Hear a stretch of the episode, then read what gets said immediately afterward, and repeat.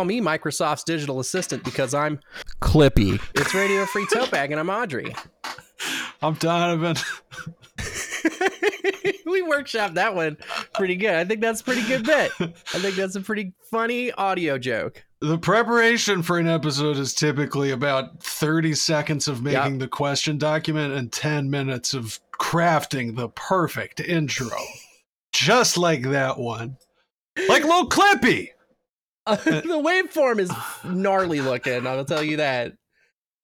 Almost looks like a paper clip. I'm going to have to cut the bass out of that. Yeah. I'm going to have to cut the legs out from under that joke so that it's not sonically unpleasant. Yeah, we can't have a repeat of Linkin Park crawling in my skin 3 years ago. That was within the first audio. 8 episodes.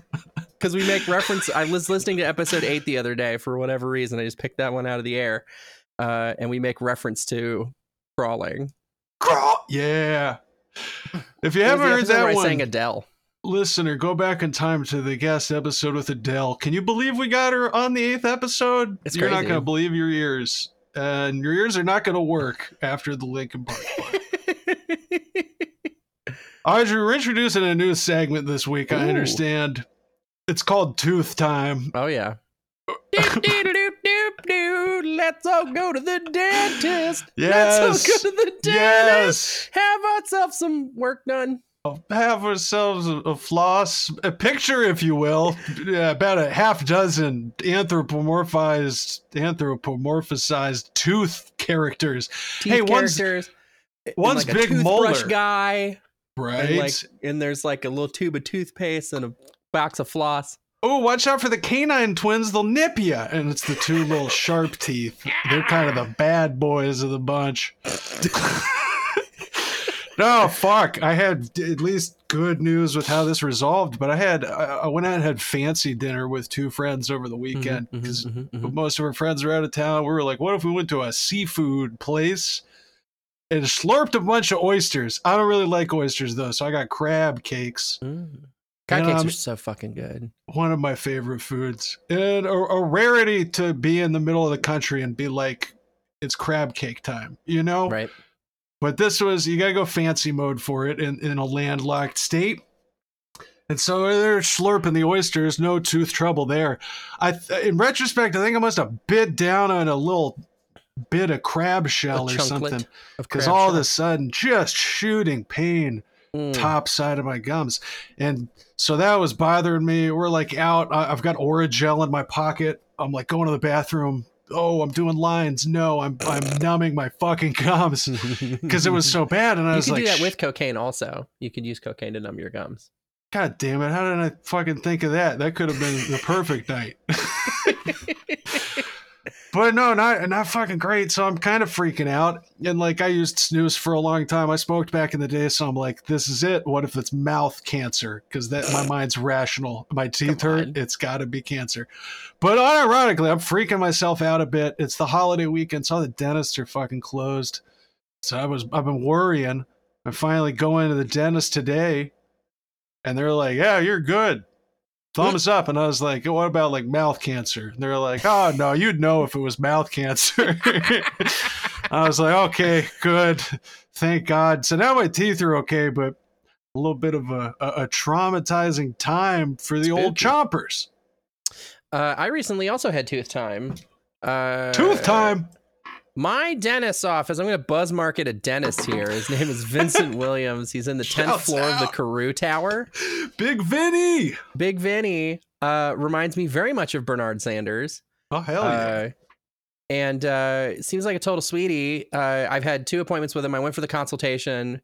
He's like, this one needs a root canal for sure. And he like knocks on it with the fucking with the tool. He goes, you feel that? You feel how that hurts? And I'm like, yeah. Yeah, you know it hurts. Stop hitting it with metal. It hurts. Yeah. And he's like, now this one, knocks on it and goes, doesn't need a root canal. This one, knocks on it again. I'm like, come on. God damn. Do you see the difference? Well, one just feels. This one hurts. See, one feels unpleasant in general because you're hitting your teeth with metal, and then the other one's agony. Can you see the difference? I go in for the actual drill sesh, and he's like, "Okay, I'm going to open the two that I think." Well, anyway, he goes, "This one needs a root canal. These two might." Damn, 3 root canals, maybe? That sucks. Oof. He's like, I'm going to open the 2 that are maybes first. We'll fill those if they need filled. We'll root canal them if they need root canaled. And then we'll open the 3rd one because we know that one's a problem for sure. Lucky number 3, okay, baby. He opens the 1st one. He goes, hey, it's a filling. I go, all right, hey, yeah. Fills it in. Opens the 2nd one. Hey, another filling. Let's go. Hey, I'm doing great. Kicking ass over here. He opens the 3rd one. And he looks at it and he goes, you're not giving me what I need for a root canal. I'm like, They love to be funny little guys, dentists. They do. This is awful and painful and scary. Quit with the fucking quips and remarks. Quit with the commentary. He goes, all right, we're going to have you do another x-ray. So he has the x-ray and he's like, this is nowhere near your nerve. I don't think you need a root canal. What do you eat normally? What's like, do you like chips? Yeah, I love chips. He goes, what kind of chips? I go, kettle chips. And he throws his hands up. Oh. He goes, those are the worst ones. He's like, you can't eat kettle chips anymore. I'm like, I can't eat kettle chips anymore. Oh, come on. He's like, what about almonds? You like almonds? I'm like, I love almonds. He's like, stop it. I'm like, Jesus fuck, no, nothing I like I can eat anymore. He even said fried shit, anything with fried food, because you can get a little chunk that's a little too hard and break a tooth off with a little hard piece. You'd know if it's fried too hard and you wouldn't bite it. You know what I mean? Well, unless you're me, then you bite the shell or whatever the fuck crab me up and bust up your tooth for a week. Oh, but anyway, ends up being 3 fillings, no root canals. No canals. Good shit. Love it. Thank God you're like, hey, I got a root canal and I got a fucking Ever Given stuck in my teeth. Hello. I need the root Erie canal. The sign of a good friend is if they point out the Ever Given stuck in your teeth in your root canal. Nice. I'm glad you didn't have to get canaled. I'm fucking glad I didn't have to either. I was not in the mood for dental surgery, as I'm sure most of us aren't. They're so gnarly. Root canals are such a gnarly fucking procedure, too. Well, you know what would be cool? Hmm. Birds got this shit figured out. What if we just had a keratinized beak instead of teeth? Huh? Then our faces would vary regionally based on diet. Like we would have a different total situation. That'd be pretty good, actually. And there's like different, like, you know what they say about like hummingbird beak people? Eat nectar. they really can get in there or something. Damn, I'm like picturing all tongues for sure. Oh, absolutely. They got a fucking bigger tongue than I do. I'm going through my head picturing different types of bird beaks on people, and it's a great time listening. You know what I'd have? What would you have? You can tell by this thing that I got going on right here when I make my neck. I have a pelican beak. Oh, okay. Yeah. Scoop stuff up out of the water and expel the water while keeping the delicious fish. Hell yeah. I feel like I'd be a toucan. On account of I got a big tongue and that big bill would probably accommodate that nicely. My problems could be resolved. Maybe that's the problem. Then you'd have a weird dry tongue with no saliva. That sounds rad to me. You imagine fucking kissing is just like having a thumb war in your mouth. It's like fucking knocking into each other. It makes like a clicking sound. It's like... My headcanon is now that I have a toucan's tongue. I half live in the bird reality, but they didn't quite finish the job. And... it also explains my cravings for what kind of fucking fruits in the jungle. A dragon fruit? I don't think guava. That's in the jungle. A guava. There we go. A toucan would eat a guava. We can't confirm absolutely that. Absolutely would. And I've liked that this has dovetailed nicely from teeth time into bird time. Because I was watching a video before this about how crows are real smart. Oh, yeah. And now I want a crow friend. Friend of the show, partner of the me, Corla, is working on getting the local Corvids to be friends with her. Oh, so whenever she sees crows, she like goes, she's like, oh fuck, stay right there. And then like goes back in the house and like goes and gets food. Yeah. And like very, very pointedly, like makes a lot of eye contact with him, is like looking at him and sets the food on the ground. Like, eh? Yeah, this is coming from me, homie. It's me. I'm giving you food. And so she's trying to get some crow friends. Today you, tomorrow me. Then you drop your keys down the sewer and caw-caw, fucking plucks them right out. Those is yours. Attaches multiple sticks together to pull it out because they can do that shit. They can make multi-part tools. They're smarter than a 7-year-old. That's fucked up. That's so cool. Bird time. It's back. Hey, you know what else is back? What else is back? It's the question beak, Audrey, the segment of the show where we wrangle up our question pelican and we see what he's got swimming around in the question bill. And so let's do that. It's time for the question beak, but first, a word from our sponsors. Caw! Caw! Oh, hey, I'm a really smart crow. Hey, the smartest animal of the bird kingdom. So you know you can listen to me, and you know what I say in between cawing and general racket? I say head on over to patreon.com/RFTB where you can support the program you're listening to now. Wow, that's better than a half-opened bag of Cheez-Its that somebody let out. I tell you what, because... you can find all kinds of good snacks back behind that paywall. They got like 75 bonus episodes banked up back there. Plus a new bonus episode every week. Incredible. Patreon.com/RFTB. Go sign up or me and the Crow Buddies are going to come to your house and we're going to peck your eyes out. The bird style. Caw! Asking all them questions. Asking all them questions. Why you asking all them questions? Making statements. Asking all them questions. Asking all them questions. Why you asking all them questions? Making statements. Assuming. Where you been? You're listening in stereo. Hopefully that effect worked as anticipated. That's right, no, motherfuckers. We record mono.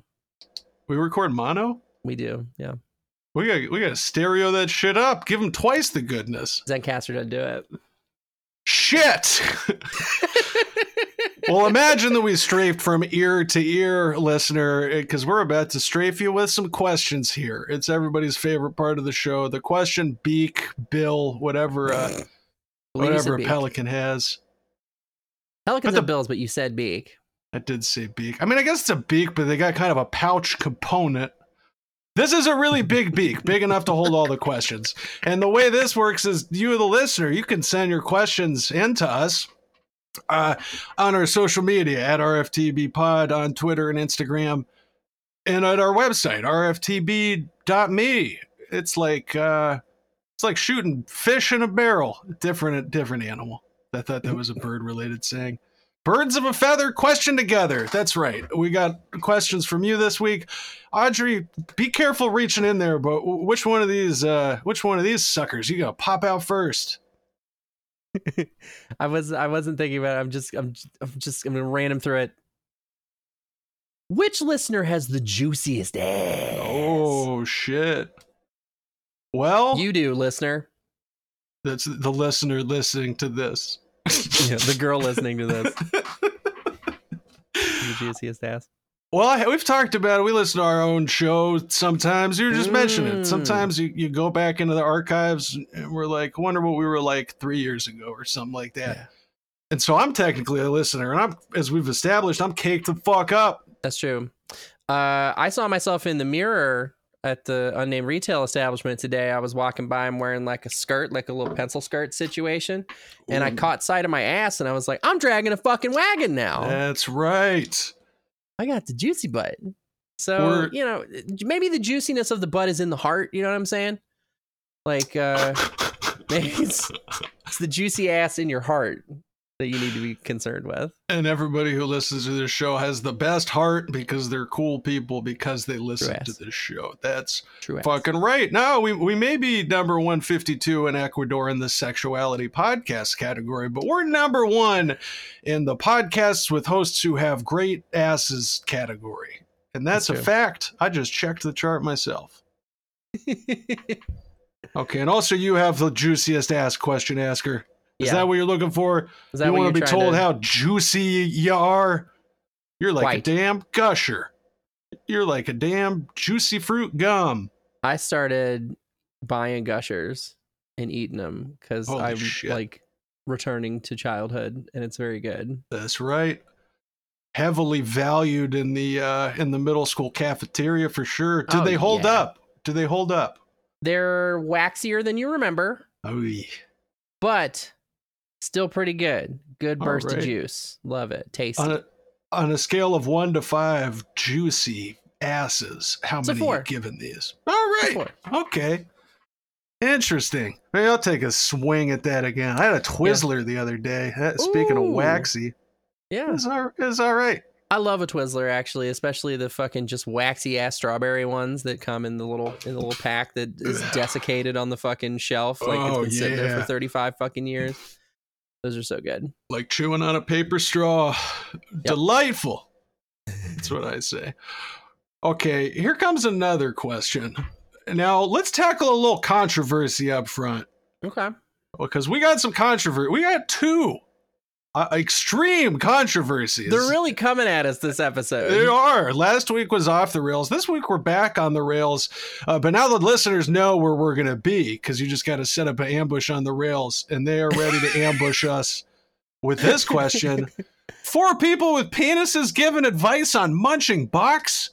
Maybe give that question some more airtime when you've got a guest who actually been on the receiving end of cunnilingus. I think that's a fair point. That's true. But I will say that the questions come when they come, and answer them. It was just in the doc, and we just pulled it out of the ether. We usually don't think about who's on the show. We don't think about what really is going on. It's all vibes. It's just vibes. It's 100% vibes. Sometimes, and it's kind of a toss-up, because you're guaranteed you got our solid expertise, but sometimes you might get an actual therapist, and other times you might get our dickhead friends. We love very much and end up just goofing off with the whole damn time. And we just kind of go on vibes. Also, I think that was the question posted by goddamn Guy Fieri. And so you have to give us some leeway with how we answered that. We were all reeling. Yeah. But Audrey, you brought this up before the show. We probably got at least 50 years pussy eating experience between the four of us. So hey, we're doing our best out here with the tools that God gave us. Would you prefer if now we ask every person with a vagina on the show, like everyone who comes on, we ask so how do you munch box?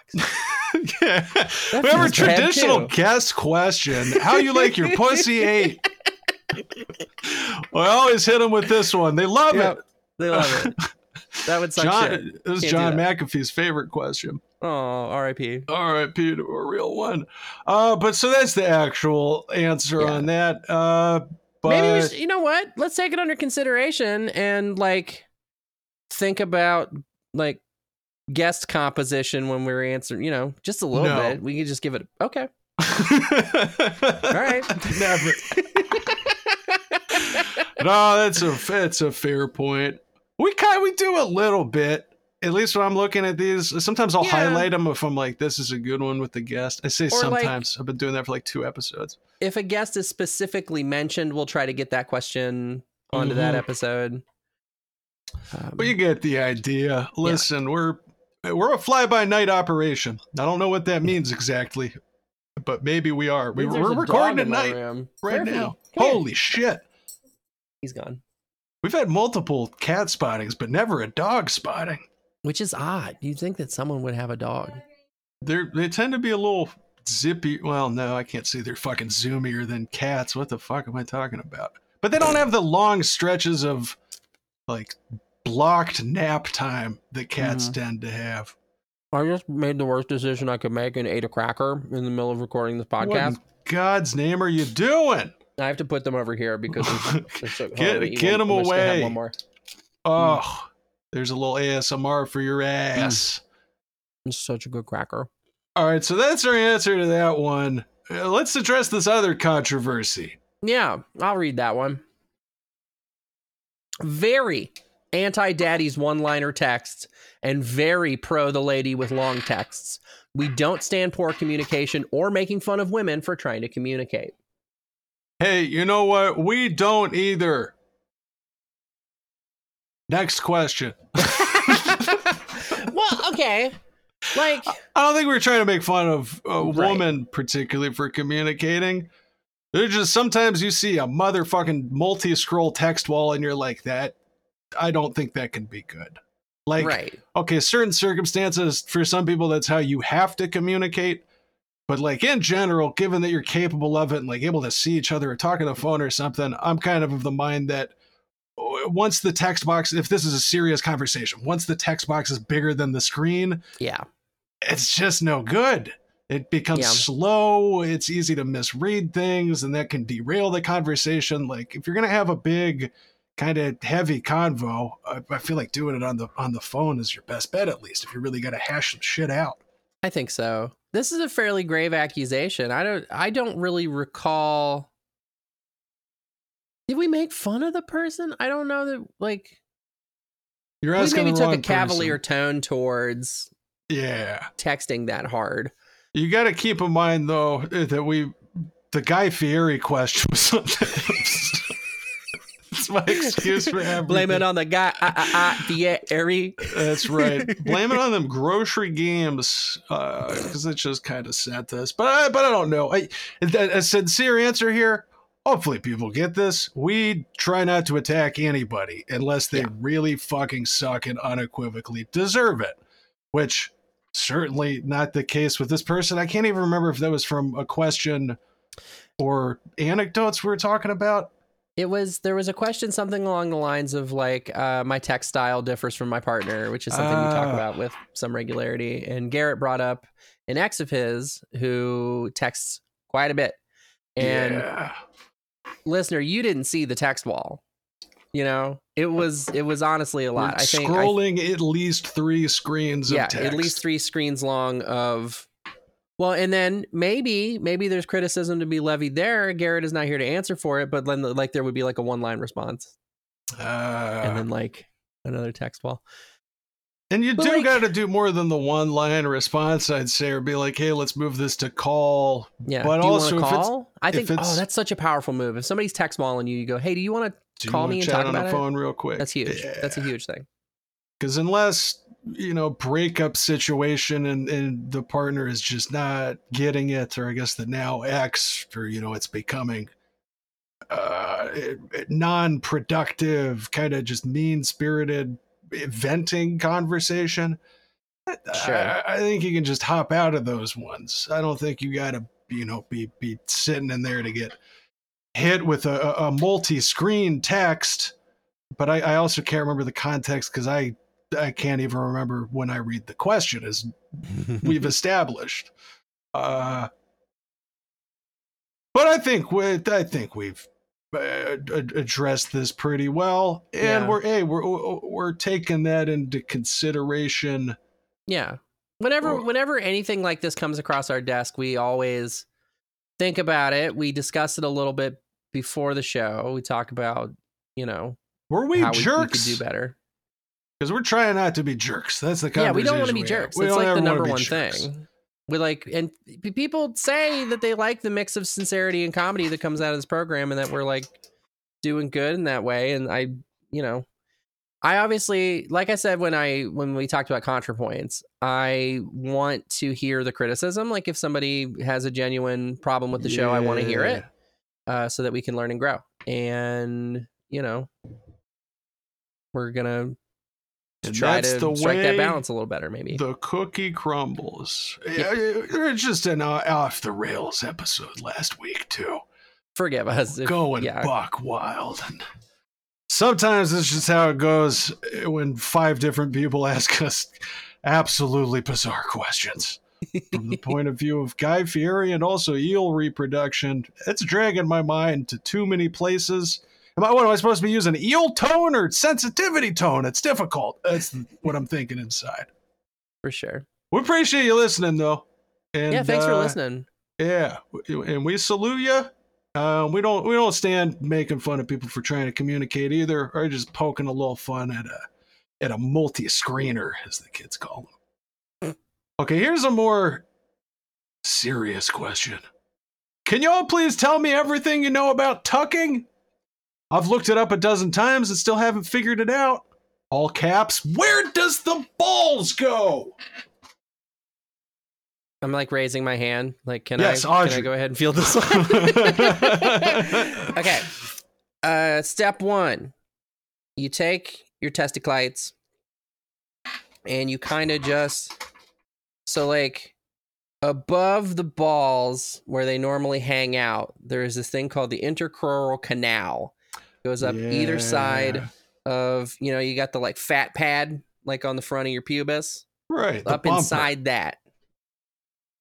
You just poke them up there and you kind of feel around like where exactly that goes for you, but you just kind of push them up and you find where they go.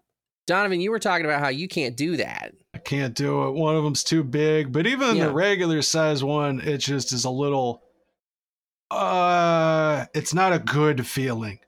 Mm-hmm. But I think I got some pipes crossed or some shit down there because I had to get the old surgery from a problem with the testicle descendant. Well, we covered that. Hit the backlog if you want to know about my balls. So if it doesn't work for you, it doesn't work for you, which is no fun if you want to get the tuck look. But if it does work for you, you just kind of push them up on the backside of your fat pad that you got on your pubis. And then you take your wiener and you flip it around, pull it back, and you tuck it between your legs and your butt cheeks. And then you put on usually like a nice pair of like tight panties or like leggings will take care of it sometimes, depending on how tight the fit is. But you want something like real snug to hold everything in place. It will fucking fall apart at some point during the day and you'll have to go fix it. It's just a motherfucking fact of life. But you can do it. I don't typically, I don't have a whole ton going on really, so I usually can get away with it. But yeah, it's sort of, it's like if you have a bigger dick, it's actually easier to tuck it because there's more of it to hang, like to actually catch and to be like held in place. My situation, I'm a grower. Everyone knows this. If you listen to this program, you know about my dick size. It'll like, just like escape the tuck. It'll just be like, haha, bye. Just like not give a shit about it, you know? I'm out of here. Catch you later. Yeah, catch you later. What about like, does anybody use, I don't know, like medical tape or something? You can do that. Is that something that would help? It seems uncomfortable. I've never done it. It seems uncomfortable. There's a lot of hair. I would say like maybe like a size down on panties. Like if you're like your regular size is like a XL, go down to like a L and see if you can't get a real snug fucking. And see if you can get it to hold in place. Yeah, that's all I know about tucking. I'm wondering like, cause I've started watching some RuPaul's Drag Race recently, a few seasons. I got to imagine there's some queens out there with like a tuck tutorial or something where they get a little bit more into it because they're talking about that on there, but not usually like the technique, right? More just kind of like, somebody's name is Trinity the Tuck, which is a fantastic drag queen name. I think I'm watching like season 5 right now. Hey, message in the Discord if you want to talk about Drag Race. It's so good. If only RuPaul... I personally am aware of the ways in which RuPaul is problematic also. I was going to say the fracking well, the fucking backyard. Not great. Not great. Having Nancy Pelosi on the show. Not great. Not great. Still using the Twizzler. I thought, damn, that sucks. I thought we'd move past that. But the last I heard about it was like, you know, I earned that word.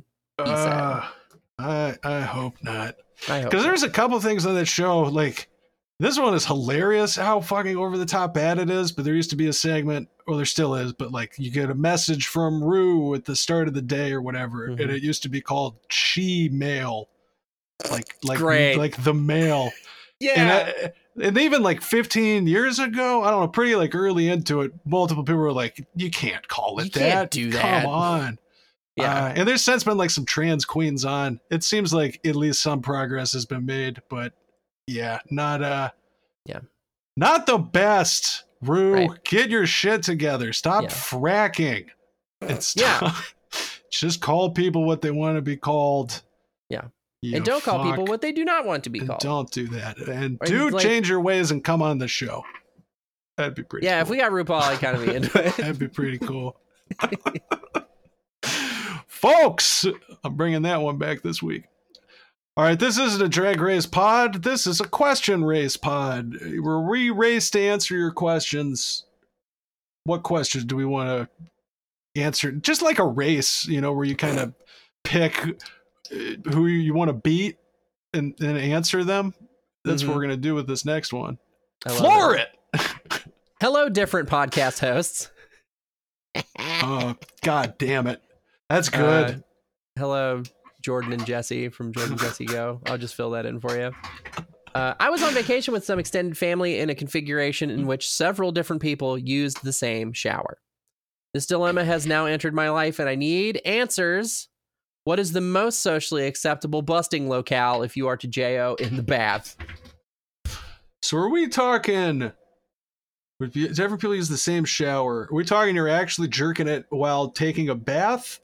Or are we just like, I don't know, the bath, the fucking shower bath. Like the half unit. Bath or whatever. Yeah. I would say if you're in a communal situation and you need like, you know, you need to not befoul anything. Yeah, you don't want to be very considerate. Hanging out. Directly into the bowl and flush. Yep. That's what you got to do. Waffle stomp that load. If you're in the shower, you can do the drain, but that's still like, if somebody found out that you had busted in that drain, they might be upset with you. Yeah, and then that's where I'm like, you've got to make sure you're not leaving any remnants, because shit's gonna clump in a big way. Sometimes it gets in your leg hair, and it's fucking hard to get it out after it dries. That's not great. But so I'm thinking you want to, like, when the moment comes, you want to be aimed the way you're trying to aim. Like, you don't want to accidentally shoot it onto the wall and then you think you got it, but there's a fucking clump left and it gets stuck to somebody's foot. And they're like, hey, who left hot glue in the shower? Wait a second. Who left their clumpy footload? Yeah. I think you just want to make sure there's no fucking, you know, evidence around. You could bring a little piece of toilet paper in there. Bust in the paper that will disintegrate in the shower.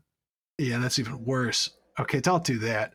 But I mean, okay, maybe the hand and then catch it to the drain. Into the drain. I think that you do a dry jack directly into the bowl is your vacation move. You're on vacation. You're using the same bathroom as other people. This is a no-frills situation. This is going to be utility orgasms all the way down. If, like, for example, if I'm on a trip with a whole bunch of people, I can't bring the damn Hitachi with me. No. You know, that's a luxury item. I think you're mixing up cement in the goddamn bathroom. Yeah. You're baking shower omelets. It's really just keep track of your load. Keep track of clumps. Yeah. Don't just let them fly, because you will lose them. They're hard to locate. That's true. It's usually like white tile. It's hard to get a bead on the spunkum. Hard to get a bead on the spunkum. That's right. So control those clumps. Try to aim your ship. What a dual waffle stomp at the end. This is the greatest show on the goddamn planet. We got birds. We got controversy. We got shower clumps. Try to get them into the drain. Sometimes they'll get stuck in one of the drain holes. That's not good. Waffle stomp that shit. I just love saying the word waffle stomp. It is specifically poop, though. Waffle stomping is specifically pooping into a shower drain. Yeah, I guess this would be omelet stomp. Omelet stomping, you know, was the B-side to tub thumping. You know, the part of making an omelet where you stomp it through a grate. It's much like that. It's very like good. That. Well, it's full of ham chunks, and I guess you could also just like lock the bathroom door, run the shower, jerk off on the toilet into like some TP, and flush that sucker. Yep. Boom. Also a move. Clean as a whistle. And all of this is sort of dependent upon what your production schedule looks like. That's right. I'm just thinking that the best all around target is that you want a neutrally buoyant. You want it in the water. You want to hit water. Flush it and get it out of there. yep. or contained within a little paper product. But I think those are your big options. Just keep it on a down low. Do a little spunk search and recovery at the end if you feel like you had any loose rounds. And then you should be pretty good. I ain't got to worry about this no more. I come spring water. What if this is the person who wrote in months ago asking how to produce thicker loads, and now it's come back to haunt them? They got a fucking full man-sized nut standing next to him in the shower. How am I gonna get rid of this? How am I gonna explain? It just fucking coalesces into a man. Oh, hey, what's up, bro? Cool shower situation. That would be fucking horrifying. Like fighting a man made of load. Goddamn. That could be. It's like one of them ghost fighters or like pixel fighters in Smash Bros where like you can kind of tell what character it is, but the resolution's just not there. You can't make mustache hairs out of cum. It's simply not going to work. It's going to be like Mario's mustache, just a few polygons. Truer words, Donovan. You can't make mustache. Whatever the fuck it is you said. You can't make a mustache out of cum. That's what we always say. That's the evergreen advice you listen to this show for. All right, here's another question. I'm horrified. This is a big one. Hey, Audrey and Dono and mysterious guest person. I'm looking around, I don't see anybody. It's the spunk homunculus, the spunk huspunculus. The spunk. That's the mystery guest. The huspunculus, a man-sized sentient load. I love huspunculus. That's so good. Like the fucking Alex whatever Nickelodeon show where she turns into silver slime. That was a show. I remember seeing ads for it. I don't remember anything else about it. She turned into slime as she went down the drain. Okay, we've covered the first couple words of this question. I've been a listener for years now, and your podcast has helped me so much with self-acceptance and my sexuality. Hell yeah. Yay. We're glad to hear that. Thank you so much for that. So it's finally time to write in with a question. Imagine a thick German accent. All right. I'm 22, male. I can't keep this up, and I don't have enough German words. I think that's 22, though. This week I've met an amazing girl, and we've really hit it off. We've tried having sex twice now, and both times we're going great, except I couldn't seem to get proper hard. Sad face. We still had a really great time, and she was really nice about it. But now, after the euphoria of being with her has worn off, I feel very anxious and embarrassed about it. It wasn't performance anxiety, because I feel very comfortable with her, and I don't really remember being nervous. These are the first 2 times I've tried having sex ever, so I'm doing a bit of self-discovery. I've always been very heavily into BDSM and have never really seen the appeal of vanilla sex. And now I wonder if I just can't get aroused like this at all, or if I should have done things differently. I don't really understand what people like to do in vanilla sex or what I should do. So my questions are basically, is it possible that I just can't get hard with vanilla sex? And is that okay? I feel like a freak. What is the thing you enjoy about vanilla sex? (I love making out and giving head, but other than that, I don't understand. Haha. And should I talk to her about it? I have a strong impression that she's very vanilla when it comes to sex, and I don't want her to find me weird. Thank you for reading my little identity struggle and for all the laughs and wisdom. All the love forever. TLDR, my dick don't do dick. That's a good one. Great question. Thank you for listening. We love you and we care about you a lot. It is possible that you can't get proper hard without a BDSM element. This is a possibility. And if this is the case, it does not make you a freak. It does not make you wrong or broken or irredeemable or anything like that. It's just what you're into. It's just what you're into. It does limit your horizons in terms of what you can do with who. And so I am concerned that maybe this person is too vanilla for you. Possible. Which is sad. I don't like that. I don't want that to be the case. But like if the kind of sex that she wants to have doesn't hold any real appeal to you, That sounds like a no-brainer to me. That sounds like horns. Yeah, I would say that if this was more like, I don't know, they've been with more people and like, so has this partner and they're really only into it. But I'm getting the impression like this partner is less experienced too. Did they mention that? That's the vibe I'm getting. Yeah. Like if it's your first time also, cause I don't know. There's a lot of factors going on here. Like, up to this point, you've been doing just masturbation. And with that, you can focus 100% on what you're into. And so you're watching BDSM porn. You know the things that do it for you. That's what does it for you. But like that also doesn't mean that you're locked into only that and that you can't get into anything else.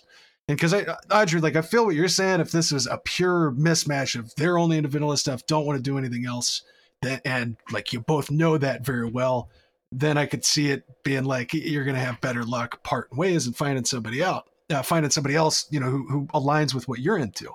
But like, especially with you, this just being the first two times you've had sex, like that can factor into the ability to get hard. Even if you weren't feeling nervous, like that's a lot to do it for the first time. You know, you're paying attention to a lot of shit you don't have to pay attention to, you know, when you're masturbating. Yeah, I hadn't really considered that in my answer. That's a very important piece of this puzzle is the inexperience.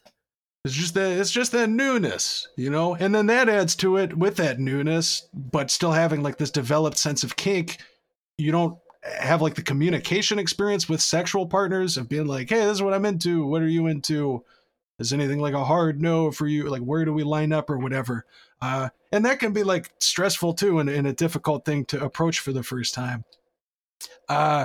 But so depending on like the strength of this relationship, like how comfortable you are talking about stuff, and it seems like you're pretty comfortable based on what you're describing, even if you know couldn't get hard and all of that. It seems like this partner's pretty accepting and you're comfortable with them. I would just have the talk about one, like, hey, this was my first couple times. I'm kind of bummed I couldn't get hard, you know, and it's really not even going to be a big deal, I'd imagine, but you probably both want that to happen. And so just talk a little bit about what you're telling us and what your experience is. Because I think even if this person's not into, you know, the kinks that you're into, just the being vulnerable and talking about this stuff and being like, hey, like, this is what I know about myself. But also, like, I'm kind of inexperienced here. Like, how could we go about this differently, you know, that might help out? Like, more foreplay, maybe. Or, you know, having a conversation of if there's anything, like, lightly kinky you'd want to introduce. Sure. Or if they're more experienced than we're picking up on, just maybe they're into trying that. Because I think a lot more people are open-minded to that than you'd think. That's true. But, like, all in all here, don't be beating yourself up this much about this at all. Like, this is a completely understandable situation. You're not doing anything wrong. And I think that element of it being new is probably playing a bigger part here than you realize. That's absolutely true. There's another feature of this question. How did they put it? What is the thing you enjoy about vanilla sex? Oh, I like the little bean particle. Fucking vanilla bean joke. Shut up. Go ahead. You had an actual answer. I think the thing that I mostly like about vanilla sex now, as I get older, is the intimacy of touch and the immediacy of being fully there and present with somebody. Yeah. There's nothing else in the world. Not a single thing can reach us. It's just me and you. That I really like. I really like that intimacy and closeness is my number one thing about it. Hell yeah. I've got a similar thing there. And not to say that like kinky sex can't be that level of like feeling and, like, and all that of that. That exists in kinky sex, but like, as but it's far often as not the focus. Sure.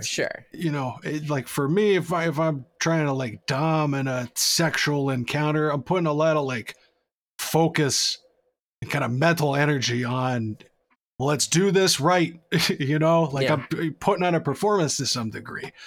And you can't, you're putting less focus on what you're talking about, Audrey, of just like feeling of each other's bodies and the fucking intimacy of laying naked, and, you know, your focus really just being on like the one, you know, the sex act you're doing. You know, you're not trying to juggle any other equipment or keep a scene going, or, you know, maintain a certain character if you're trying to do something like that. Sure. Do you do a lot of juggling when you're doming? Oh, what's over here? There's a Sibian behind your ear. I'm having sex with an elephant in this example. Big ears, folks. But those, like, there's something to be said about it. Even as somebody who's into kinky shit, like, I like a good amount of vanilla sex, because it is, for me, more the I'm just focusing on what I'm feeling and what I'm, like, getting from my partner, if that makes sense. Yeah. Like, really paying attention to their body and how they're reacting to stuff and how they feel and how what they're doing feels and all of that. And just really sitting there with that feeling of being like, this is pretty great, you know? I've never encountered this sentiment before, that somebody doesn't see the appeal of vanilla sex. Like, that is new for me, because I'm like, it's sex. Right. It's sex. It's great. Not a lot of setup required. Yeah. You know, just kind of doing the straightforward stuff. So I just kind of look for those moments in it. You know, if you're somebody who's dominant and you're not like, you're just trying to have a vanilla sex experience, you're not trying to do anything kind of within the BDSM wheelhouse, you could just pay attention to the way that you're making them feel, you know, like, oh shit, like they're really into this, and like I can feel it, and I'm just paying attention to that. That's pretty hot. If you're more on the sub side, you can kind of do the reverse of like what they're doing to you and just putting your attention on that thing and just enjoying the thing, you know? Yeah. That's kind of my advice for it. Fuck yeah. Let's see. So the strong impression, she's very vanilla. I think we covered it pretty well. I do think talk to her about it. I just restate that, you know, it's good to just be open about how you're feeling and, you know, what's good for you and what isn't during sex. If you're thinking she's very vanilla and you don't want to put her off, like maybe don't come in fully guns blazing. But I don't think even somebody who's not into it, I don't think anybody's going to be crazily put off by you being like, hey, I'm into this stuff. If you're not, that's okay. But I'm into this stuff. If you want to, you know, try something out with me. Yeah, that's 100% the energy to bring, is to just be like, these are things that are available to us to try. It's stuff that I would be interested in doing. If you are not interested, then don't even worry about it. Like, we're not even going to bring it up. Just putting the feelers out. Yeah, but bear in mind, like, if this is like an integral part of your sexuality, if this is something that you absolutely need to be sexually satisfied, and non-monogamy is not an option, then this may not be the person for you. I'd keep that in the pocket as well. Definitely a good point. And just kind of date in a general, if you discover that this is real fucking essential for you, you know, then something to bring up, you know, earlier on into meeting somebody, or, you know, even looking in kink communities specifically to meet somebody for that context. Right. You're going to line up with it. But thanks again for all the fucking nice things you said, Ed. Yeah, it's really sweet. We really love hearing that from people. Especially people listening for years. You're fucking growing with us, partner. It's possible to listen to us for years, for one thing. That's so cool. Crazy. But yeah, really also the idea of like growing with us, because we're on a journey too with this whole thing. We're always learning more about sexuality and about ourselves and about who we are, and about birds and about video games. And we're honored that you would come on that journey with us. Hell yeah! So definitely, especially being a long-term listener, write in if you want to give us an update if any of this helped, or if you you know, have any kind of epiphanies figuring this stuff out. But yeah, as we said, fucking second time you've had sex, don't be worrying too much at all here. It's all new. Take it a little slow. Don't get too in your head about it. It's going to be good. Fuck yeah. What else we got? Hey, ya, RFTB. How are my favorite relationship podcasters doing today? Oh, shit. Wow. Damn. I'm pretty good. My teeth ain't, I don't have mouth cancer. That's nice. Big thumbs up for that. Good teeth, full heart, can't lose. Here's where I'm at. I matched with someone on Tinder, and we've been talking for a couple weeks now. We're clicking well, and we finally scheduled a day to meet up. Earlier in the week, I was out thrifting and saw something I thought they would like based on our conversations. Not anything huge or expensive, just a VHS of a movie they said they enjoyed. I don't think this is out of line, but what would you think if somebody got you something like that the first time you met them in real life? Ooh. We've discussed something similar to this on an episode some time ago. What was her fucking name? She was a comedian. We talked about Jeffrey Epstein with her. I can't remember the last question, Audrey. I can't remember the other episode. I will edit in her name here. I feel like a shitbird. Kat Yuri? She's a comedian? I think it was Kat Yuri, now that you mention it. Hell yeah. I was mask presenting at the time, but I mentioned that I like to bring a gift sometimes on a first date. And she said, if somebody did that to me, I would call the police. I remember this now. I'm of a mind that a gift can be sweet or like flowers or something. I think that's kind of just, it's cute. It's very old fashioned, but I think it's like a cute gesture. And I think it's sort of, it's like, hey, I really like you, you know? I brought you these flowers. I brought you flowers. I've brought flowers on a first date. I've done that shit. Hell yeah. Never works. Not one fucking time has it ever worked. So maybe take that as your barometer. Like I brought flowers or gifts or chocolates or whatever to dates before, and I haven't found a ton of success with that. Maybe that's not the move. I'm thinking like something like flowers, and especially if you've just been talking for a little bit, it comes off a little bit more as the old-fashioned thing, which can be a little off-putting to some people, or people might not be into it. And in this case, you know, if I was like, oh, this is the first time you're meeting, you know, you've only talked a little bit, like it was in their profile, they like this movie or something, you're like, I got you the movie.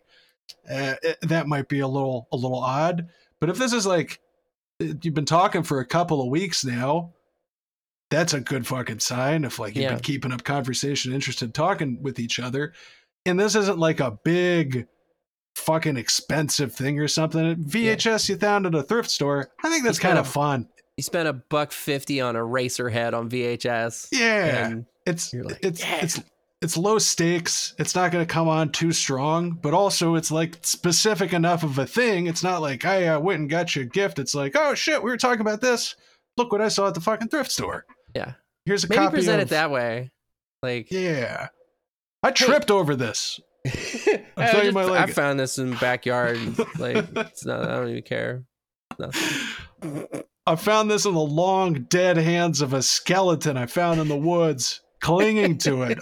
I don't know what it means, but it's yours now. This is a cursed copy of Flashdance.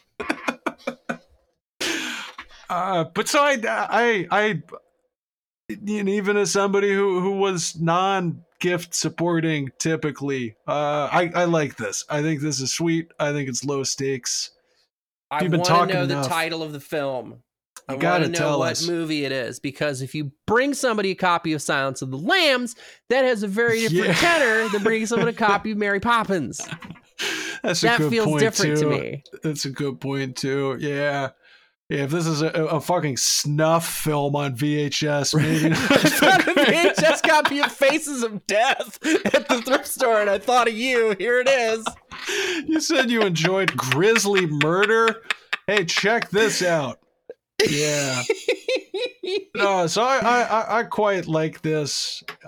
You have some build up to this meetup too. This isn't so much like a test run. You have a little bit of an established relationship. I haven't been talking for a couple of weeks. So I'm pro VHS. I think I generally am too. I'm still gonna bring shit to first dates sometimes. I'm just like, if I'm feeling it, if I'm feeling that move, still going to give it a shot, even though not one time has it ever worked for me. Then again, I'm just off-putting. So what the, you know what I mean? It's bad sample. Bad and sample it's the size. Old numbers game of first dates. 100%. But I mean, there's another thing there too. First time meeting in person, I feel like potential like initial awkward little tension meeting for the first time in person diffuser would be fucking check this out. I found that movie on VHS at the thrift store. Oh shit, I had a copy of this when I was a kid or whatever. Boom, you're fucking off to the races. You're in the conversation zone. What do you wrap it in? Because do you even wrap it? Yeah. I just like unwrapping stuff, but first date, if we're trying to kind of minimize the gift angle, maybe just pop it out of a coat pocket. Yeah. Open your jacket up and there's a Jerry Maguire in now. There. Fuck. Yeah, where do you even hide this? In your bra. There you go. VHS in the bra. Stuff it. Titty VHS. Stuff it in your short shorts. Yep. Pull it out your fucking coochie cutters. Is that a VHS in your pocket, or are you just happy to see me? Actually, it's both. I've been looking forward to meeting you, and I found this copy of Jerry Maguire at the local Goodwill. Let's send it to Everything is Terrible. There you go. Yeah, you can make the pilgrimage to the Jerry Pyramid together. That's a great first date. Good shit. I saw somebody wearing an Everything is Terrible t-shirt the other night. Oh, hell yeah. The thing is, they were like 15, so I couldn't, and they were at like a restaurant. And I didn't want to be like, I like your shirt in front of their fucking parents. And you know what I mean? Like, that would have sucked. So. Hell yeah, though. The fucking youths are out there repping Everything is Terrible. Kids are all right. I've got my little fucking tote bag I got for free with the all over print Jerry shirt I ordered years ago. Nice. That has I use it for fucking errands constantly. It has held up. It has a little VHS with an eye symbol. And I made friends with the cashier at the grocery store near me because she was like, oh shit, I have that same tote bag. Fucking Everything is Terrible. We were talking about that. Pretty cool. Pretty cool. All right, you want to do one more quick one? Let's do a quickie. Maybe involving a large ungulate. Yeah, let's hear it. Oh, wait, did you read the... I did. Did you read? Okay. Fuck, Jesus, why can I never remember this shit? All right, press your caps lock key and who did the vet call when he saw the hippo ultrasound? Who did the vet call when the hip saw the hippo ultrasound? You didn't, you never explained. It's in the Discord. It taunts me nightly. I can't handle it. Folks, another plug for the Patreon, patreon.com/RFTB. Support the show. You can hop in the Discord with us. And witness me post all kinds of crazy shit. Like, you ever scroll to the bottom of an article, and you start seeing the crazy ads? Yeah. Like, the man gives girlfriend a necklace. 2 years later, she screams when she... ... And there's, like, a fucked up necklace and a sad person with a rash shaped like the necklace. Very strange. Always place a toilet paper roll under the toilet seat at night. Here's why. And there's a toilet seat propped up by a roll. But my favorite I found was indeed hippo refuses to give birth. When vet sees the ultrasound, he calls ... And there is an edited picture, I have to imagine, of a hippo with a tiny head and just a caked up hippo ass at the back. Pregnant. Yeah, I don't think a pregnant hippo actually looks like this. And this was sponsored content. They don't not look like shit. That. Okay, hold on. We're Googling pregnant hippos back here. Pregnant hippo. Okay. Maybe it isn't edited. Maybe they get fucking extra huge. They get ludicrous big. I mean, I guess a hippo baby is still a big old motherfucker. Oh, shit. This is a picture of a hippo straight up giving birth. Woo! I don't like that. What the fuck is going on there? It's a big sack coming out of the back of that hippo. That's what you get with. Oh yeah, that's that one. But so I didn't click this though, because kind of the whole thing with the crazy ads is that they're all viruses and scams down there at the bottom. And they want you to click them. They're trying real hard to make you click them, but old Dono's too smart for that business, and I never click them.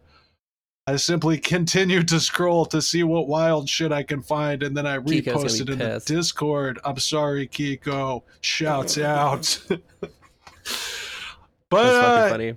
If any of you out there comes across that article and are braver than I, do us a favor and click it. And let us know what was in the hippo ultrasound. Here, this could be a little fun outro bit, Audrey, before we get to the end here. What do you think was on the hippo ultrasound? Aliens. Shit. Just full aliens? Yes. I'm doing this with Kahlo's hands. Oh.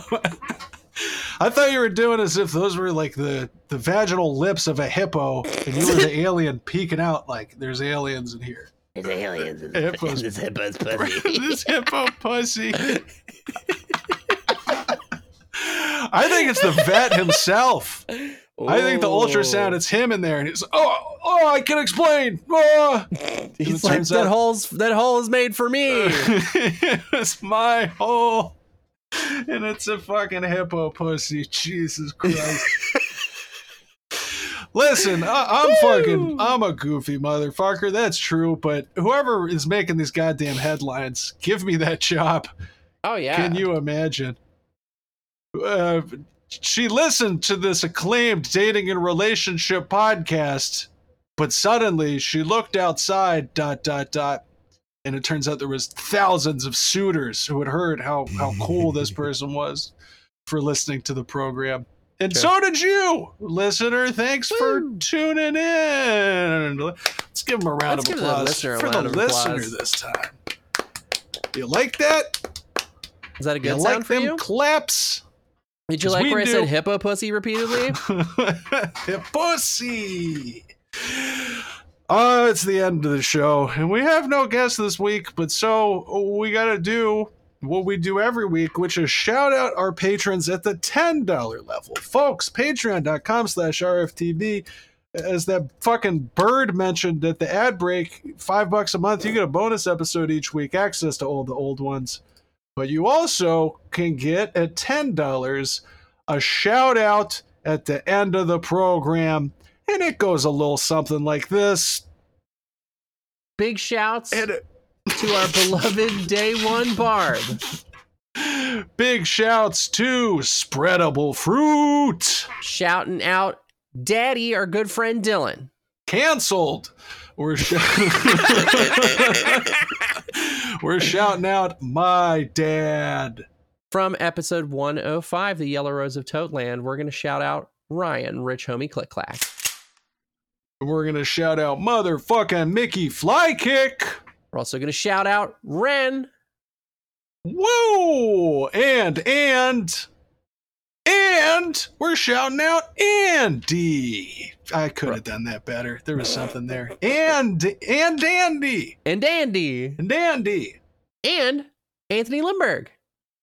Fuck yeah. A shout out to all of you. Thank you so much for your support. Your name too could be up there on the marquee. Head on over to patreon.com/RFTB. Thanks once again for listening. Also, I'm going to say it again. Thank you for challenging us. Thank you for giving us the opportunity to grow and learn from our audience. We love you. Thanks. Bye.